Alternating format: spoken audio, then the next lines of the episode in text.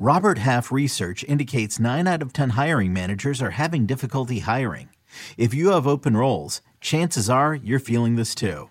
That's why you need Robert Half. Our specialized recruiting professionals engage with our proprietary AI to connect businesses of all sizes with highly skilled talent in finance and accounting, technology, marketing and creative, legal, and administrative and customer support. At Robert Half, we know talent. Visit RobertHalf.com today.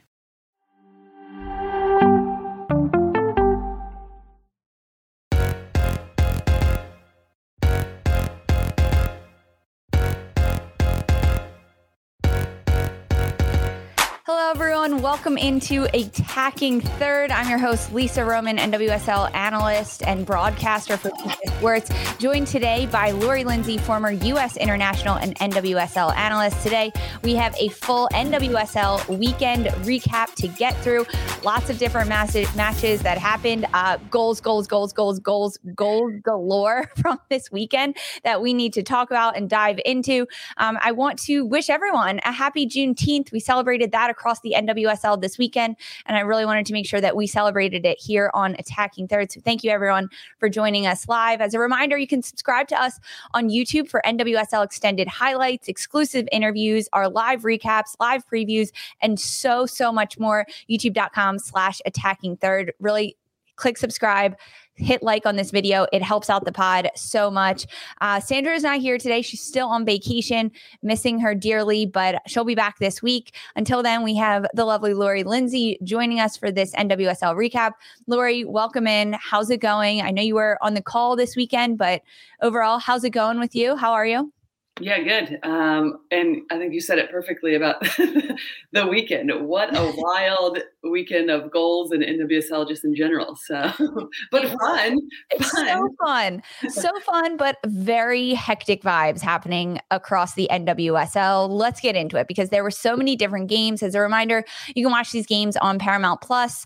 Uh, we had one match on CBS this weekend with Jen Hildreth, Aly Wagner, and Marisa Pilla. But let's start with our NWSL recap the big winners and losers. There were 16 goals scored in three games by four teams. 16 goals in three games. I'm, yeah, I'm repeating that stat because that was just nuts. We're going to start with the heaviest hitter of them all Portland Thorns versus OL Reign. This match happened Sunday afternoon at three o'clock Eastern. The Thorns win this six to nothing. It was the biggest Portland Thorns victory since 2014. Back to back games for Portland where they have scored 10 goals and conceded zero. Uh, Becky Sauerbrunn, she gets her first goal as a Portland Thorn and her first goal since 2019. That came in the 25th minute, second goal of the day for them. Um, this this game was all Thorns to start and to end. But when we look at the the overall trajectory of this game between Portland and Orlando, it was t- it was two nothing at the half heading into halftime,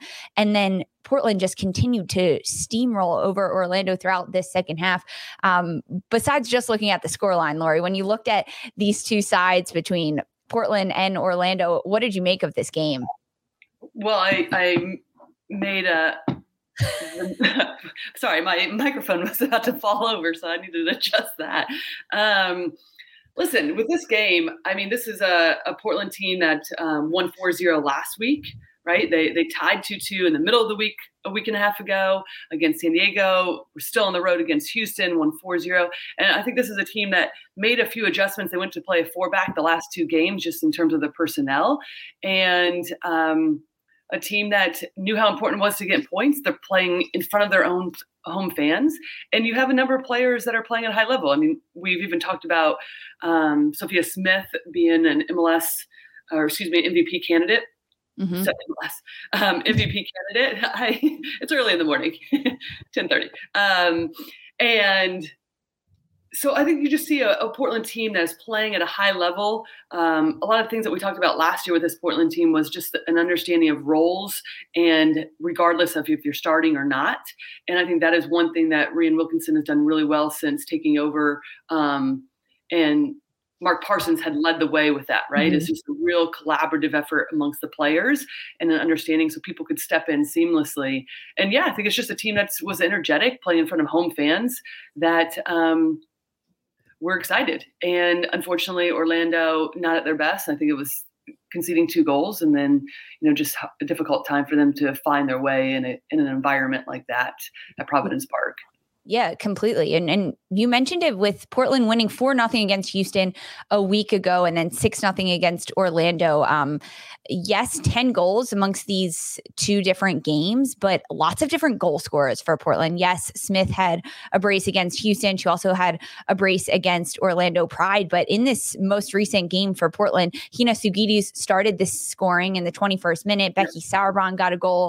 Uh, Kuikka also got a goal, and Taylor Porter got a goal, the final goal in stoppage time. So the balanced effort is there from the Thorns. And I think that's also something that's really impressive to see with all of the different rotation that they have. Um, we're starting to see a, a lot more minutes from Olivia Moultrie, the young player in the NWSL with the Thorns. And I am I'm impressed with what we're seeing from her being on this type of stage. I think Coffey has continuously improved game after game. And in this match against Orlando, I think Sam Coffey did such a nice job of sitting in those holes and finding those gaps and then quickly getting rid of the ball. She had pressure on her. And, and that's something that every opponent is looking to do as soon as Coffey gets the ball close in on her, but I think that made her play better because as she received the ball, it was one two touch. She got it out on the other side. Um, the team effort is something that I was super impressed with. And yeah. I had such a great time watching this game as a fan and as an, an, analyst watching it and breaking it down because Orlando was just happy and or excuse me Portland was just happy and looking to play move the ball around they looked like they were having so much fun playing this mm-hmm. game and that it was coming so easily to them, which doesn't always happen. And as the game went on, it became easier and easier for them to find those holes, find those pockets, and just continue uh, the scoring for Portland. Um, no, uh, no Sydney Leroux in this match mm-hmm. for um, Orlando Pride, which definitely hurt them. And then uh, right before this game actually happened on on Friday, um, Amy Turner with Orlando Pride announced that she was stepping away from Orlando and from the game in the NWSL. She took to social media and said, after a year in the NWSL with Orlando Pride, I've decided to move on and explore a new challenge in my career. Thank you to everyone at Orlando who supported me during my time there, wishing the club good luck in the future. So that was from Amy Turner. So that, that definitely changed things and put a um, a different tilt on this match, at least for me, because Orlando is going through a lot in, in their front office right now with um, the head coach and first assistant uh, having being put on leave right now and the new coach is coming in. There's just a lot going on with orlando. They actually had a, a shot in this game go off the post against portland that um, Bella Bixby gets pretty lucky at. But for Orlando, it's a bit of a struggle right now. And because they are dealing with so much off the pitch, it's really hard to translate that onto the pitch with good soccer. And, and when you travel to Portland and go against a Thorns team, it's it's tricky. It is really tough to do. And Portland made it very hard to do that. Yeah. Yeah, I think for both teams, it'd be for Orlando. It would seem like okay, this is a good time to go into the international break to be able to regroup. I think even Toni Pressley, the press conference afterwards, was like, okay, we need to, yeah, exactly that, just regroup and um, come together and figure some things out. And then for Portland, I think it's massive amount of points, right? And to, to your point and to what I was saying earlier too, this is an energetic Portland team that do seem to be having a lot of fun. And I'll be actually interested on the Portland side too, just about um, do they end up sticking with this four back because that is mm-hmm. 10 goals in the last two games with a different formation. And with a three back, I mean, we've, we've seen in the last couple weeks that they are susceptible to conceding goals. Um, they don't seem as comfortable holding on to leads. They still do put a lot of pressure, um, regardless of the the formation you're playing. But I mean, there is something to be said about the amount of goals they're scoring in this a different formation where they have a little bit more com- um, comfort I would say defensively or just behind the ball and in positions when it is turned over. So I'll be curious, but does a huge win for them and I think important win for a team um, that was a little bit up and down for Portland in terms of results for a little bit, right? So. Yeah. Yeah, I, I, agree. I think looking at the formation is very interesting because honestly, this gives uh, Rhian Wilkinson another weapon in her arsenal use to have the flexibility to switch from a three back to a four back. But yeah, they've found more success at that four back. But I also think it has to go against the opponents they're playing against. With Orlando, they were in a four three three, so very central. Um, and in a 4-4-2 for Portland, it allowed mm. them to really occupy occupy the flanks and take up the space out wide, which is where we saw a lot of the action coming in from. Uh, the first couple of goals, it was crosses in from the the width coming in um, mm-hmm. into the central area. So honestly, having the ability to switch between a four back and a three back is a huge advantage for Portland. It, no just doubt. looking at who they're going up against. Yeah, and uh, like let's be honest, we saw Kelli Hubly her celebration for Portland a couple weeks ago.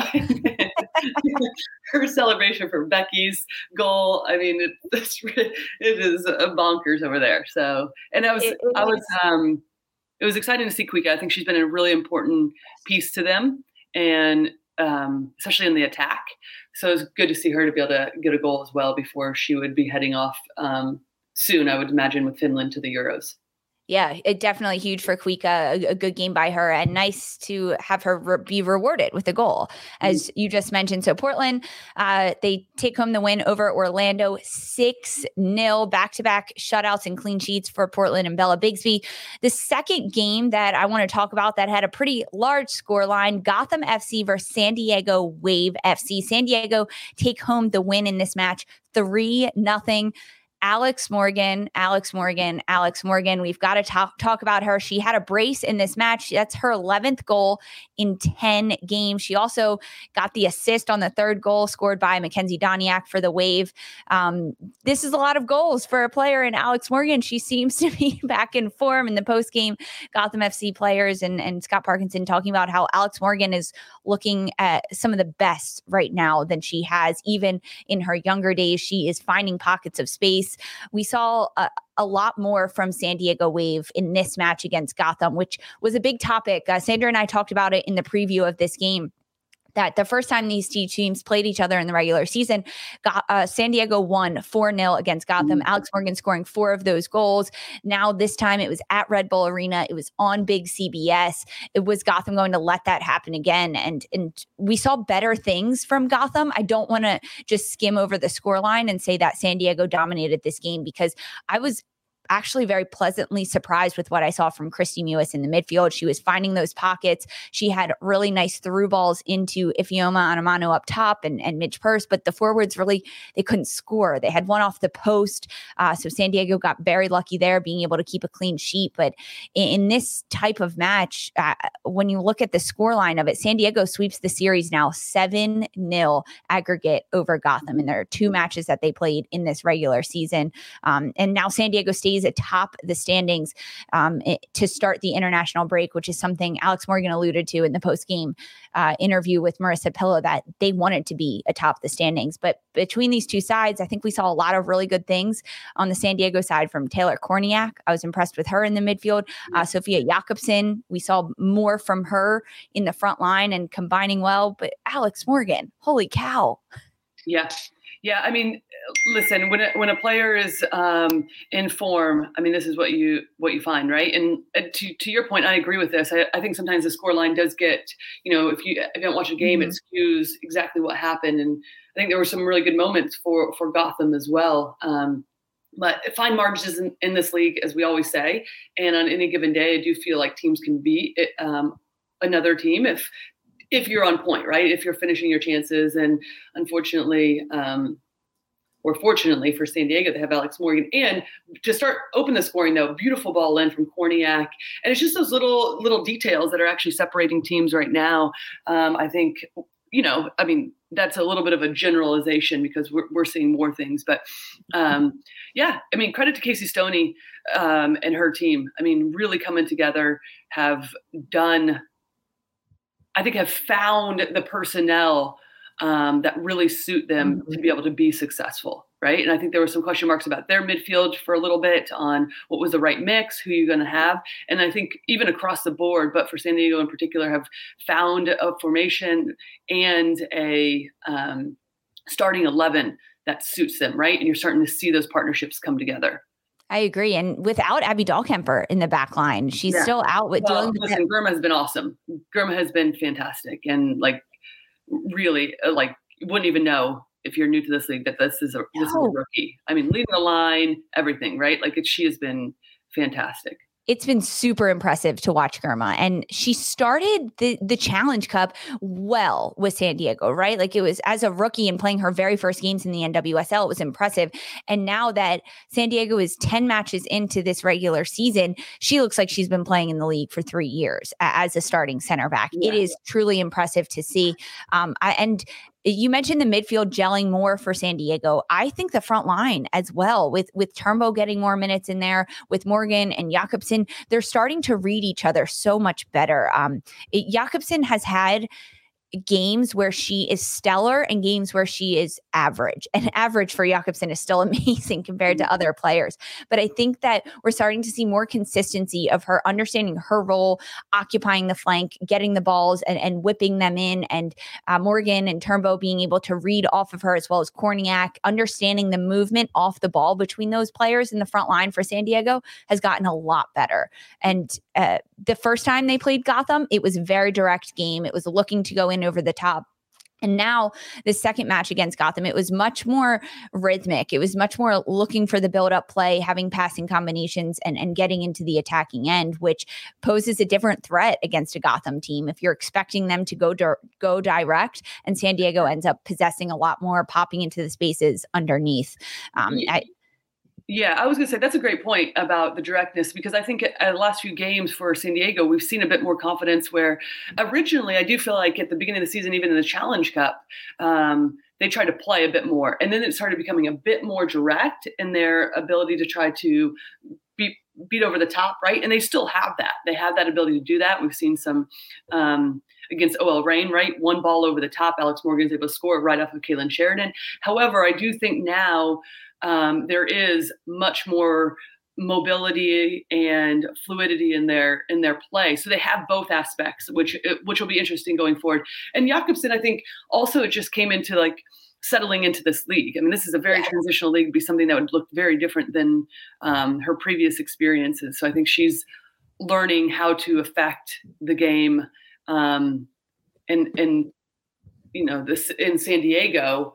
Um, with her play, right? In this mm-hmm. league and it does take a, a, bit of time to adjust. You know, we talked a lot about San Diego, just some stats from the Gotham side of things. Evie Onumonu led Gotham with shots. She had five, three of those on target, but no other player for Gotham had shots on target. Zerboni and Purce both had two shots, but off frame. So the attacking presence for for Gotham really wasn't there. They had a, a great shot off the post from Onumonu, but I think we saw a lot more from Kristie Mewis in the midfield. I was mm-hmm. impressed with what I saw from her and her ability to pop in those holes, find those spaces, and and feed the forwards. But then the finishing wasn't there. So mm-hmm. it's they're getting there. They're getting there in their in their build up attacking play. But San Diego take the win three 0 over over Gotham. That was the Sunday afternoon game, and the last game on Sunday, North Carolina Courage versus Houston Dash. Houston win this four three.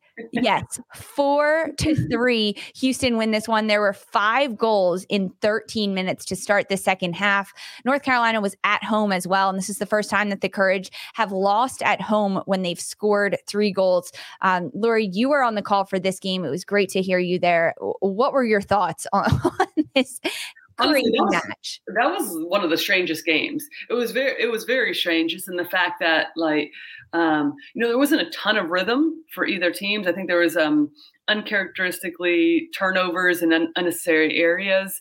Um, you know, I felt like North Carolina started the game really well. We didn't see Houston um, get a lot of opportunities. I thought Sullivan was excellent in there mm-hmm. Um, throughout the game um, in terms of like you know starting dictating tempo like we usually typically see but we're getting higher up the field just um, forcing houston to have to turn over balls in certain areas but what a what a cracker of a goal to start with from O'Sullivan. But then against the almost against the run of play and, and massive right. credit to Sanchez because what an excellent finish that was.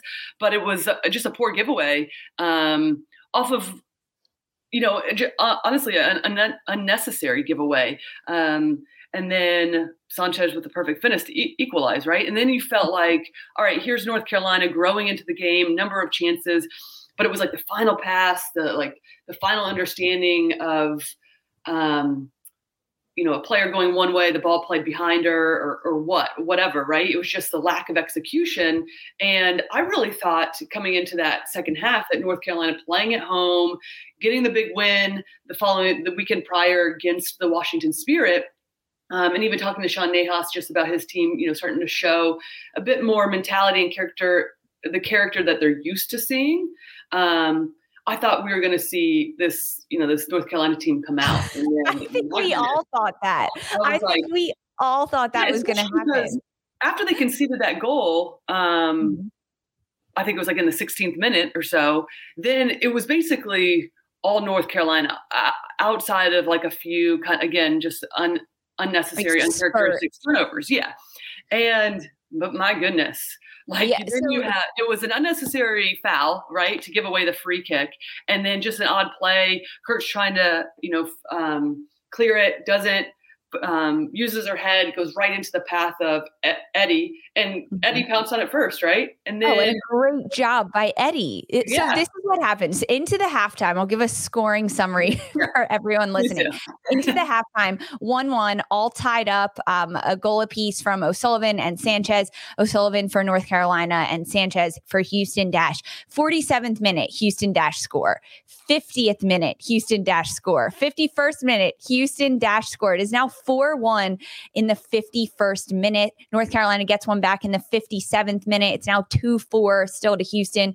And then in the 59th minute, the Courage get their third goal of the game, 3 4 to Houston. But holy cow, the start of the second half, it was as you just mentioned, uh, Eddy picked up the ball and had an incredible goal coming in the 47th minute. And then she gets another one in the 50th minute, a, a, great little chipper ball in, which is something we haven't seen Elizabeth Eddy do take a game by her hands and say, I'm going to control this one. Um, we've seen Rachel Daly do that. And now, in the absence of Rachel Daly, perhaps it's allowing more space for other players to come in. But North Carolina sleeping at the start of that second half, perhaps?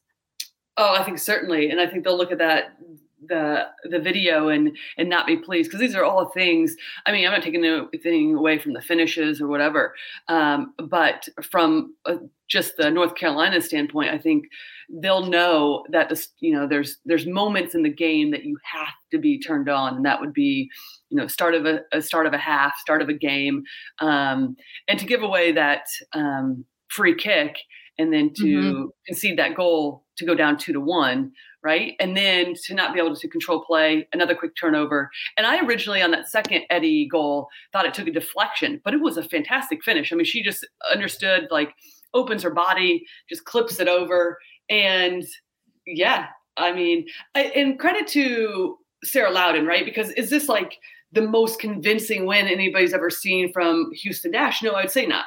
Um, because you're also missing some some players, right? As you mentioned, Rachel Daly, who's a big piece um, to not only scoring, but I think some like emotional aspect of their team and the energy as well. But you know, Sanchez has been fantastic for them, and we've seen her play out wide. This game, she's moved more central. Now, she did have the freedom to roam a bit, so we did mm-hmm. see her out wide as well.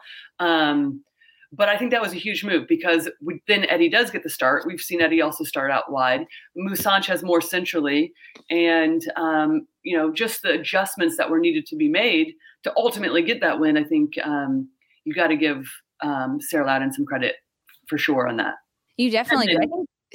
Yeah, yeah, go ahead. Oh, well, then I was just going to say, and then the Nichelle Prince. I mean, that has to be that has to be honestly a goal of the year candidate because For sure. just the ability to cut across the front foot, right, and then just slot it. I thought it was excellent. For, that ended up being the game winner.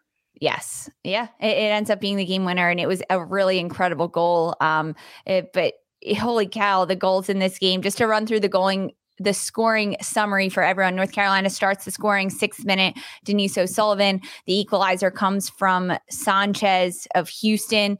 That comes in the 15th minute. Second half starts off Elizabeth Eddy goal in the 47th minute. Eddy again in the 50th minute. Uh, Nichelle Prince in the 51st minute. And then North Carolina gets back on the board. A goal from the rookie Diana Ordonez in the 57th minute. Debinha gets on the board in the 59th minute. Um, it, but you're right. The Nichelle Prince goal is the one that helped Houston win it. It was the game winner in this match for sure. Yeah, and I mean, listen, you just listening off all this goal, all those goals were world class. It is unbelievable. So as strange as the game was, and the back and forth, and like conceding goals in like quick succession on both sides, every single one. I mean, the first touch from Ordonez, and then the second Ooh. touch. I mean, to set up the goal. I mean, unbelievable. So, well, not unbelievable because we just saw it, but um, it was a, it was a fantastic goal. I yeah, I think that's such a good point too. That all of these goals were really world class. They, they were incredible. I forgot about that touch from Ordonez. It was a long ball coming in left side of the field into her in the box. She touches it. Um, it has not a lot of space in front of her defender, but is able to move laterally, get around the defender, and then rip a beautiful shot. I've been incredibly impressed with Ordonez and what she's been able to do. Um, now to see her go with the international level of things, going with Mexico and, and Maria Sanchez, we'll see them in the CONCACAF W Championships this summer, which is good but bad for US, but great as NWSL fans to be able to continue to watch a lot of these players go and excel uh, at the international level, which is something I am hoping hoping for. But that that rounds off our crazy scoring summary of the weekend. North Carolina versus Houston. The Dash take the win four to three in this final match. We have three more games to get through of our weekend recap. Thanks everyone for joining us. We'll be right back after this very quick break. The national sales event is on at your Toyota dealer, making now the perfect time to get a great deal on a dependable new car. Like a legendary Camry, built for performance and available with all wheel drive, you can count on your new Camry to get anywhere you need to go. And with available features like heated seats and a multimedia touchscreen, you can stay connected in comfort and style. Or check out an affordable and reliable Corolla with a trim for every lifestyle, from the hip and agile sedan to the sporty hatchback. There's a dependable Corolla built just for you. Plus, both Camrys and Corollas are available in hybrid models, so no matter your style, you can drive efficiently and affordably. And right now, your local Toyota dealer has more vehicles in stock and is making delivery on new vehicles almost every day. So visit your local Toyota dealer and check out amazing national sales event deals on Camrys, Corollas, and more when you visit buyatoyota.com. Offers end April 1st. Toyota, let's go places. Now streaming on Paramount Plus. Gather your besties. We are very exclusive. And get ready. Mom, go make snacks. For sure, Regina, yeah. For the movie that hits like a bus. In a good way. No one died. Mean Girls. Rated PG 13. Now streaming on Paramount Plus. Welcome back to Attacking Third. I'm Lisa Roman, your host, alongside Lori Lindsey. We're here breaking down the NWSL weekend of games. We've got a pair of ties to go through and that competition. We'll start with Washington versus Racing Louisville. This game happened Friday evening at 7:30. It ends in a 2-2 draw, but at the half, Washington Spirit up 2 0 over Racing Louisville and Racing Louisville fighting back. It was the doctor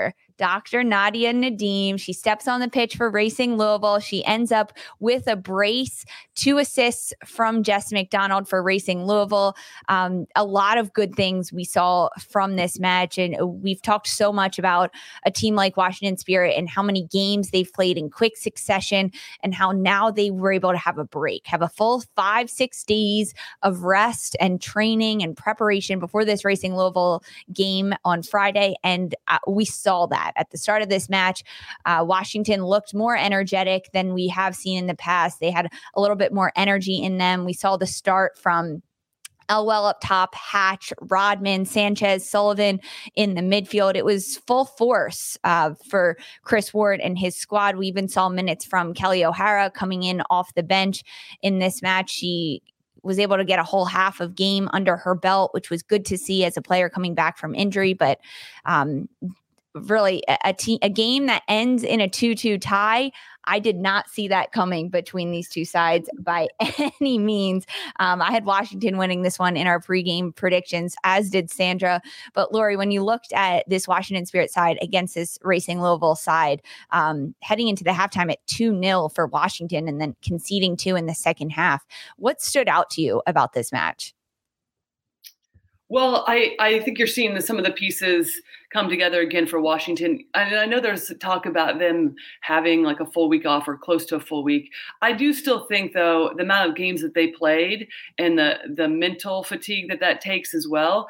I, I think we saw some of that play out. Mhm. Um, and, and credit to Racing Louisville, they came in, they hung in, right? Um, you know, I think for the most part, played off the field in the in the first half, um, and, and we saw glimpses of the old Washington Spirit or the Washington Spirit we're used to seeing, um, with the likes of like Andi Andi Sullivan and um, Ashley Sanchez, and then Trinity Rodman linking up really for the, the those two goals. I mean, Andi started both of them, and then Sanchez with the freaking beautiful balls and excellent finish from Trinity Rodman. I mean, this is what we're typically that we've seen, right?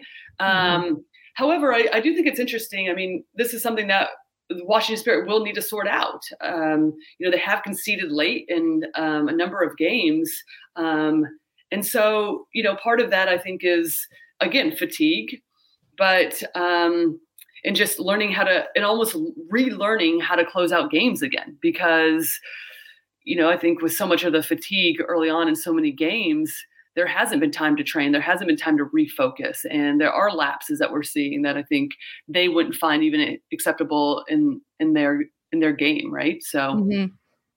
Yeah, this match was um it was interesting. We got Yeah. to see Elwell get a goal for uh, Washington Spirit, and I was more impressed with her play this week than I have been in weeks past. Um, the the rookie for Washington playing up top, I think having uh, play in alongside Sanchez, Rodman, Hatch, Sullivan has helped Elwell. Uh, when we've seen her before, it's been a bit frantic play, and uh, she was able to get on the board for Washington, which is good to see a rotation and a variety of players scoring.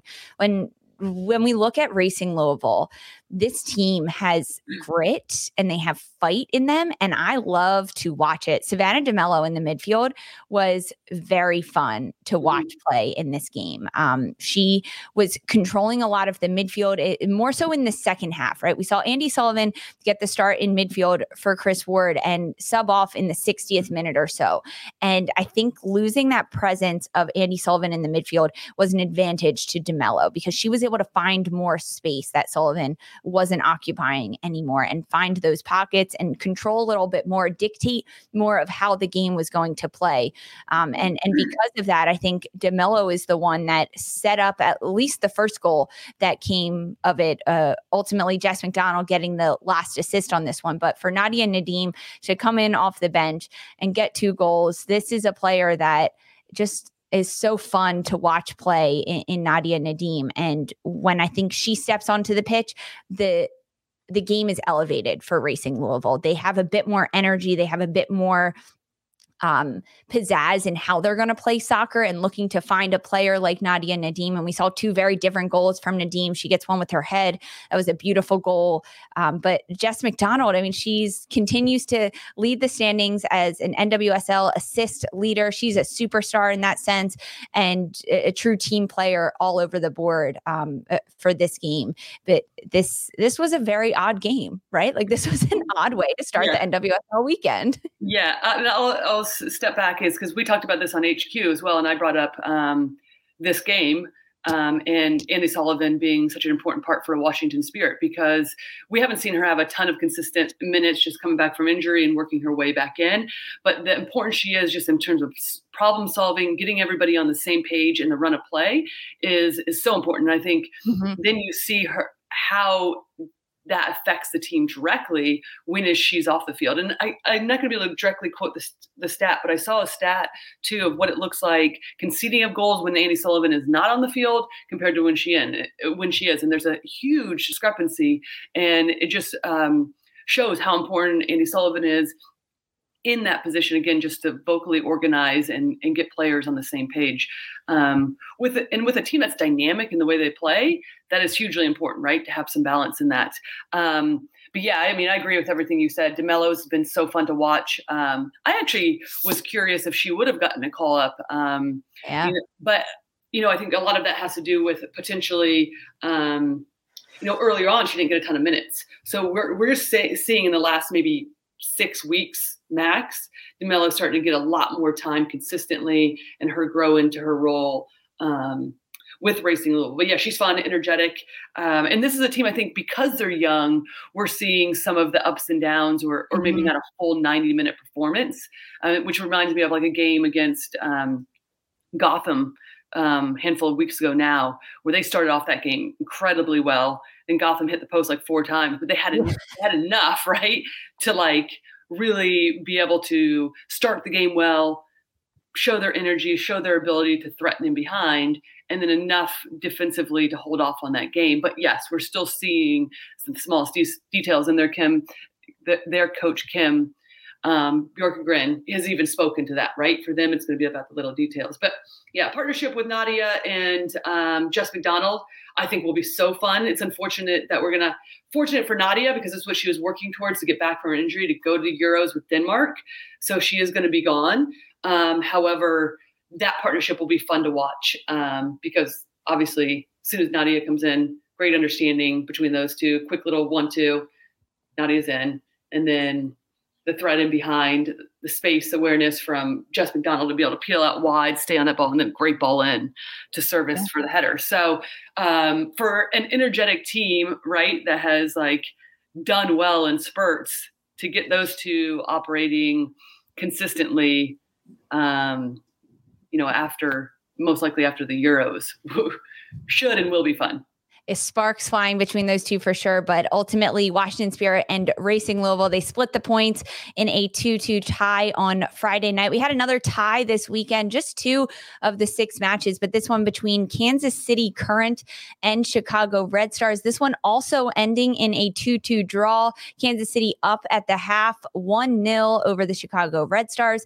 Um, this was a slow start for Chicago. We didn't see a lot in their attacking uh, presence in the first half. There was moments of it, but nothing too crazy there. And then in the second half, Chicago gets back-to-back goals in the 53rd minute and then in the 58th minute on a penalty kick. Uh, Kansas City ends up with an equalizer from Cece Kizer in the 68th minute that ends up tying everything. But this was the the first game for Chicago where they were without Kayla Sharples, their center back, who had stepped in seamlessly after the injury to Tierna Davidson, and then Kayla Sharples announcing she has torn her ACL, just devastating to see. So we saw Zoe Morse slot into that center back role with Amanda Kowalski in the outside back for Chicago. We saw Bianca St. George back in the starting lineup. Uh, she's been in and out. Ella Stevens up top, Nagasato, Pugh, and Hill. So the, the presence of attacking features are there for Chicago. And on the Kansas City side, we saw the dynamic duo of Kristen Hamilton and Cece Kizer combining for goals. I love this duo. What a great trade for Kansas City to get Cece Kizer from Racing Louisville. The, her partnership already with Kristen Hamilton is fantastic. Kristen Hamilton uh, ends up with her fourth goal of this season for Kansas City. So now she holds the club record for goals in a season at four for Kristen Hamilton. But another tie on the board 2-2 between Chicago and Kansas City. yeah, it was a it was a bit of a strange game as well. um, and and for I think with what Chicago's dealing with in the back line, and for some of the young players are having to step in and play a lot of minutes. Um, a huge point on the road for them as they continue to to evolve and like kind of sort pieces out. But you know, going back to kind of what we were saying about um, you know, I think it was Portland about finding the the starting lineup. The same with San Diego, right? I think we're starting to see that with with um, Kansas City as well. There was a lot of different numbers. Now that was due to different things, right? Mm-hmm. Injuries, mm-hmm. COVID that they had at the start of the regular season as well. So they had to slot in a lot of different players. Now we're starting to see consistency in their starting lineup. Kristen Hamilton has has been a threat, but yes, Kizer coming in. That also gives you know some wiggle room for Elise Bennett because I think Elise Bennett has been so fun to watch as a rookie. And initially wasn't starting but then starting some as well. And now with Kizer it gives elise bennett opportunity to start because you can play Kizer in a few different places or come off the bench and not have to carry as much load as a rookie um, if necessary right? So um, and it gives kansas city a huge start off the bench as well. So um, you know i think both of these teams i mean chicago or what are they second right now? I didn't even see the standings yet. Yes, from, yes. Well, in terms of the adjustments from yesterday, third. They're yes. third. They have right consistently now. kind of started collecting points, but I think it was there was a lot of ups and downs for Kansas City, and now we're starting to see them kind of like sort some things out, mm-hmm. um, and and starting to find um, a bit more play. And I, you know, you brought up Bianca St. George.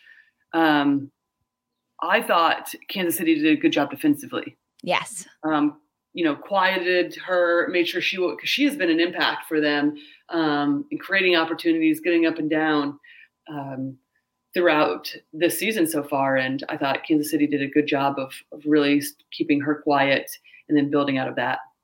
Yeah. I, yeah, this um back when you were talking about Kansas City's attack, the fact that they were su- the traded in the offseason yeah. for Lynn Williams, Sam Mewis, right? They yeah. were supposed to have this prolific attack, this these weapons in the midfield, the national team players that um, we're going to change the game for Kansas City. And unfortunately, suffering with injury is uh, Lynn Williams, SEI this year. Sam Mewis is dealing with a lot of injury right now.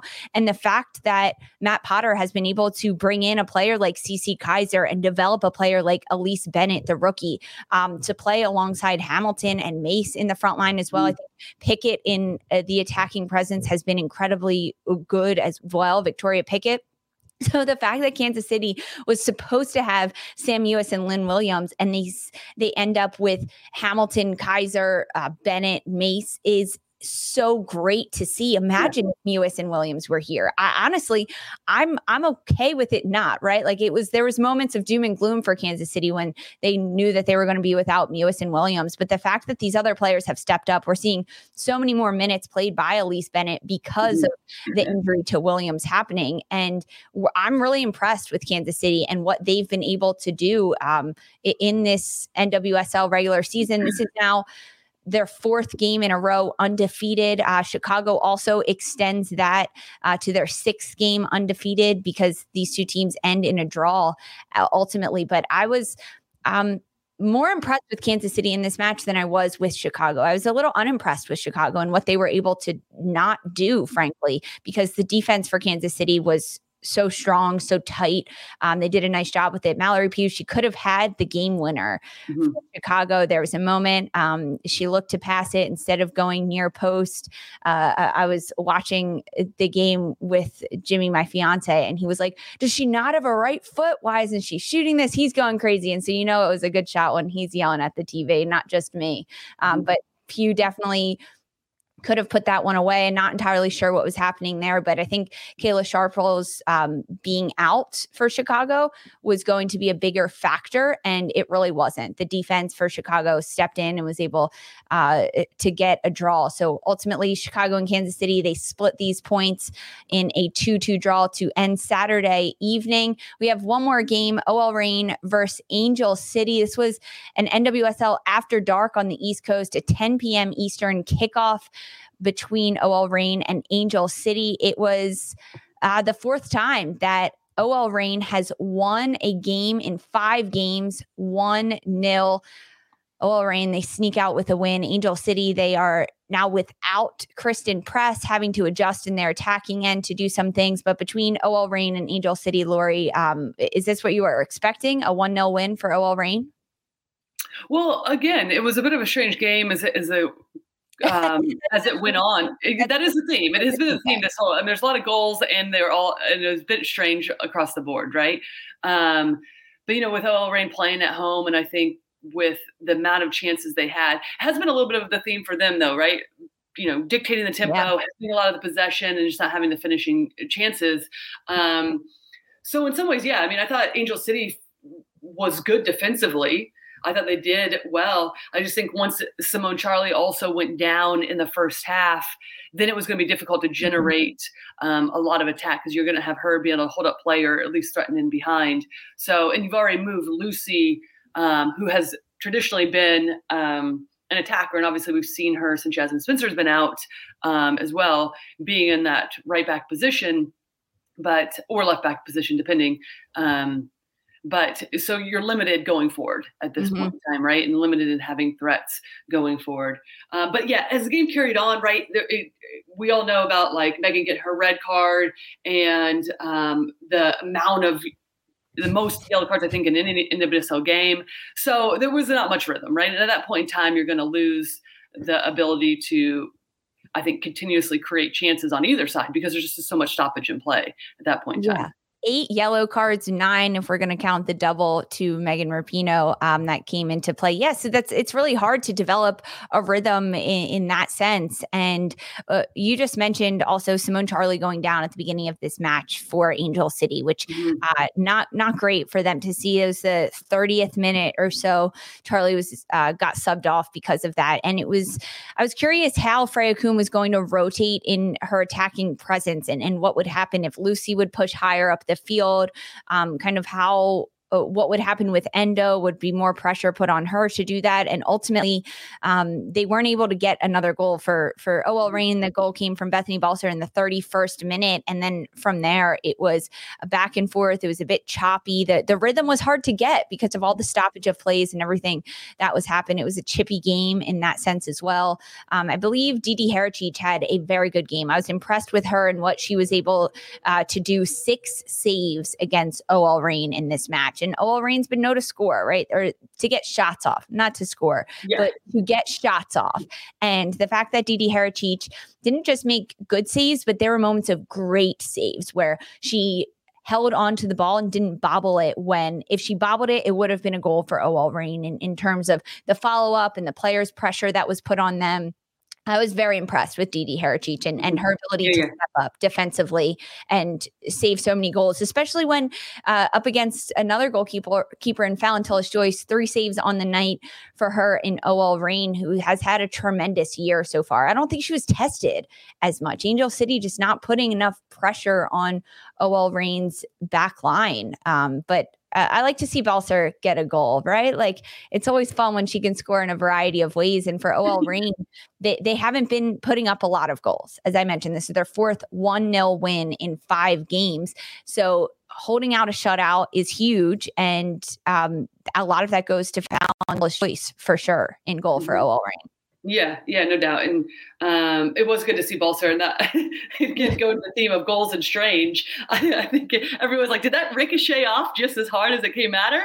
Um, so it was it was, it was um, f- fun to watch for Balcer in that case. Um, yeah, I mean, I think you know, across the board in all these games, it is an interesting time to go into international break and ultimately yeah. a longer, prolonged break for a lot of players who are going into international duty for like qualifiers or Euros or whatnot.